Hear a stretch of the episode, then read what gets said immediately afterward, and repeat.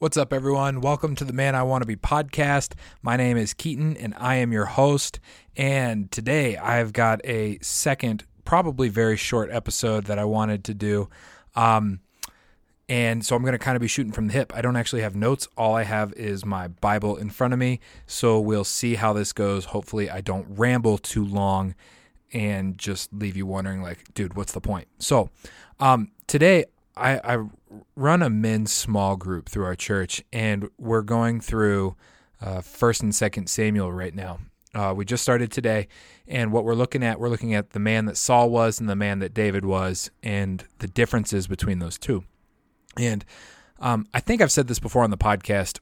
I it, I'm of the opinion that First and Second Samuel are the greatest leadership books ever written, and if you read them with a leadership lens, um, a lot of things start to become apparent, especially as you read them over and over and over again. So for the last several years, I've tried to read First and Second Samuel at the beginning of every year and then in the middle of the year, at least twice a year, just because um, part of the way the Old Testament specifically is written is written as meditation literature. So, which is like a theological thing. It's written assuming you know how the story goes, so that you can pick up little lessons along the way that lead somewhere. And so I've read First and Second Samuel a lot, and today, um, in the chapter that we were reading, I noticed something about the character of Saul that kind of forecasts what the rest of his life will be like, what he'll be like as king. And I was like, oh my gosh, I have to share this because I have done this. Uh, I've done this before, and what, what what I told the guys in my small group as we were getting ready to read First and Second Samuel, I said I told them everybody's got a little bit of Saul in them. Um, Saul kind of represents most men to a degree. David is kind of like the man we all kind of want to be. He's a warrior that was awesome and conquered giants and fought battles, and and then there's Saul, who a lot of us are end up and kind of end up like and um, so today I noticed something. So I'm going to read something from this passage, and then I'm just going to kind of talk about it. This episode will probably be pretty short. You can listen to it while you're, uh, I don't know, walking to your lunch or something. Um, okay, so this is in First Samuel, chapter nine, um, and uh, I'm going to give you just a little bit of background, and then I'll just read the verses. So. Um, Israel in the previous chapter has demanded a king. They've never had a king. They've had judges and they've had God um, to rule over them. And now they want a king so that they can be like the other nations. They get this stark warning about you, don't really want a king, but we're going to give you one anyway. Um, the king is going to take, take, take, take. He's going to take everything from you because that's what kings do. Um, and throughout history, this has proven true. Um, and then the very next chapter, it says Saul is chosen to be king. That's the title of the chapter. Okay. So it starts off describing Saul as this really tall, handsome man. He's taller than anyone in Israel. He's exactly what you would expect a king to look like. Um, and you get a little preview into how Saul is chosen to be king. And the way he's chosen is his father, his father's name is Kish, gives him an assignment to go find some donkeys. Okay really odd thing to go find. But um, some donkeys have gotten away, and Saul Saul's father Kish comes to him and he says, "Take one of the young men with you. Go and look for the donkeys." Okay, that's his assignment. Go find the donkeys. Okay, so they head out to go find these donkeys, and so they've been wandering out. It says that um, we'll start here. Um, so Saul grabs a person, grabs one of the male servants, and it, and it says they passed through the hill country of Ephraim, and they passed through the land of Shalishah, uh, but they did not find them. And then they passed through the land of Shalim, but they were not there. And they passed through the land of Benjamin, but they could not find them. Okay, so they wandered around for days and days and days, and miles and miles and miles, looking for these donkeys, and they couldn't find them. Okay. And verse 5, it says, When they came to the land of Zuph, Saul said to the servant who was with him, Come, let us go back, lest my father cease to care about the donkeys and become anxious about us. Sounds pretty nice. He's being considerate of his father. But the servant said to him, Behold, there is a man of God in the city, and he is a man who is held in honor. All that he says comes true. Now let us go there. Perhaps he can tell us the way that we should go. And then Saul said to the servant, But if we go, if we go, but if we go, what can we bring the man? For the bread in our sacks is gone, and there is no present to bring to the man of God. What do we have? And the servant said to Saul again, Here I have with me a quarter of a shekel of silver, and I, I will give it to the man of God to tell us our way. Um, and, for, and, then it says, formerly in Israel, when a man went to inquire of God, um, they would say, Come, let's go see the seer, and then they would pay the seer. And then Saul said to the servant, Well said, let us go. And so they went to the city where the man of God was. Okay, the reason this stuck out to me is because this kind of mentality that Saul has is going to play out in the rest of his kingship. Um, to the detriment of all of Israel and to the detriment of his uh, his kingdom and his legacy. Saul is given an assignment to go find the donkeys. That is his job. And he's been wandering around looking for them and he hasn't found them. So he hasn't fulfilled the assignment that was given to him. And under the guise of being polite to his father, he decides to quit.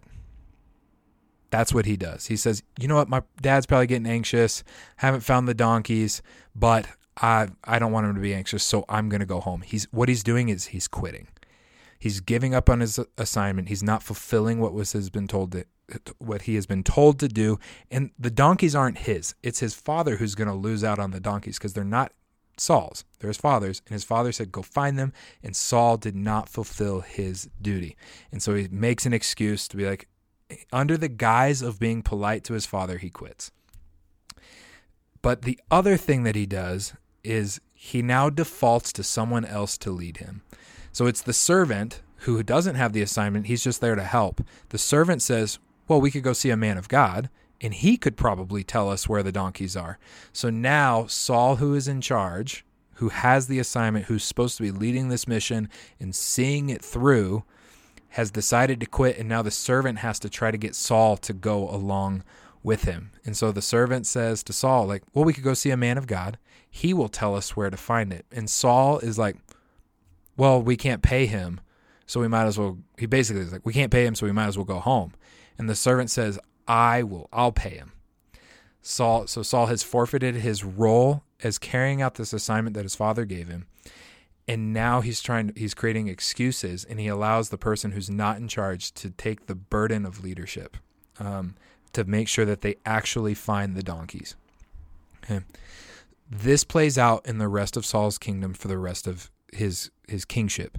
He defaults on his duty and on his assignment. He doesn't fulfill what he is supposed to do, and he and someone else has to lead instead of him, even though he is the one who is put put in charge of Israel. And this is noted by David. David ends up as a servant in Saul's house. He plays the harp for him. Um, and Saul is supposed to be the one who leads the battles and people go with Saul, but he doesn't do it. Uh, this is most notable in David and Goliath.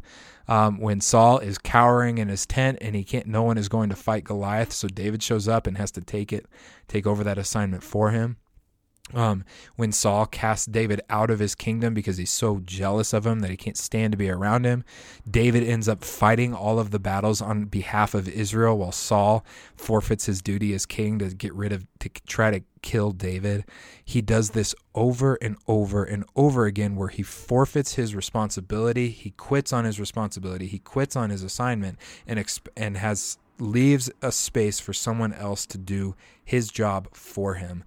And the reason that struck me is because how many of us men forfeit our assignment because it's taking a long time or we just don't want to do it. And so we create excuses that sound good that that justify our quitting.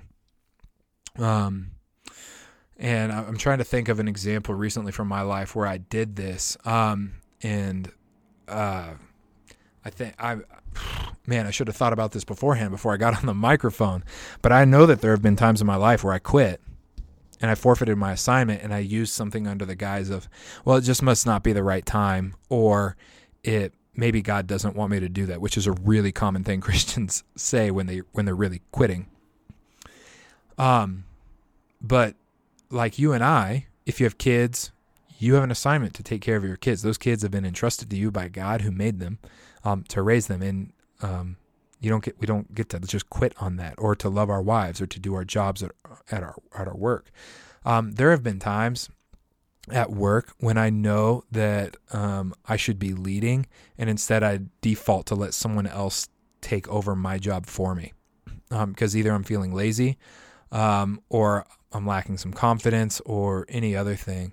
But one of the things that you and I need to remember, because we don't want to be like Saul, is if we're giving us an assignment, no matter how long it takes to fulfill, we need to fulfill it. We don't need to create excuses to cover our quitting and our unwillingness to finish the assignment that's been given to us.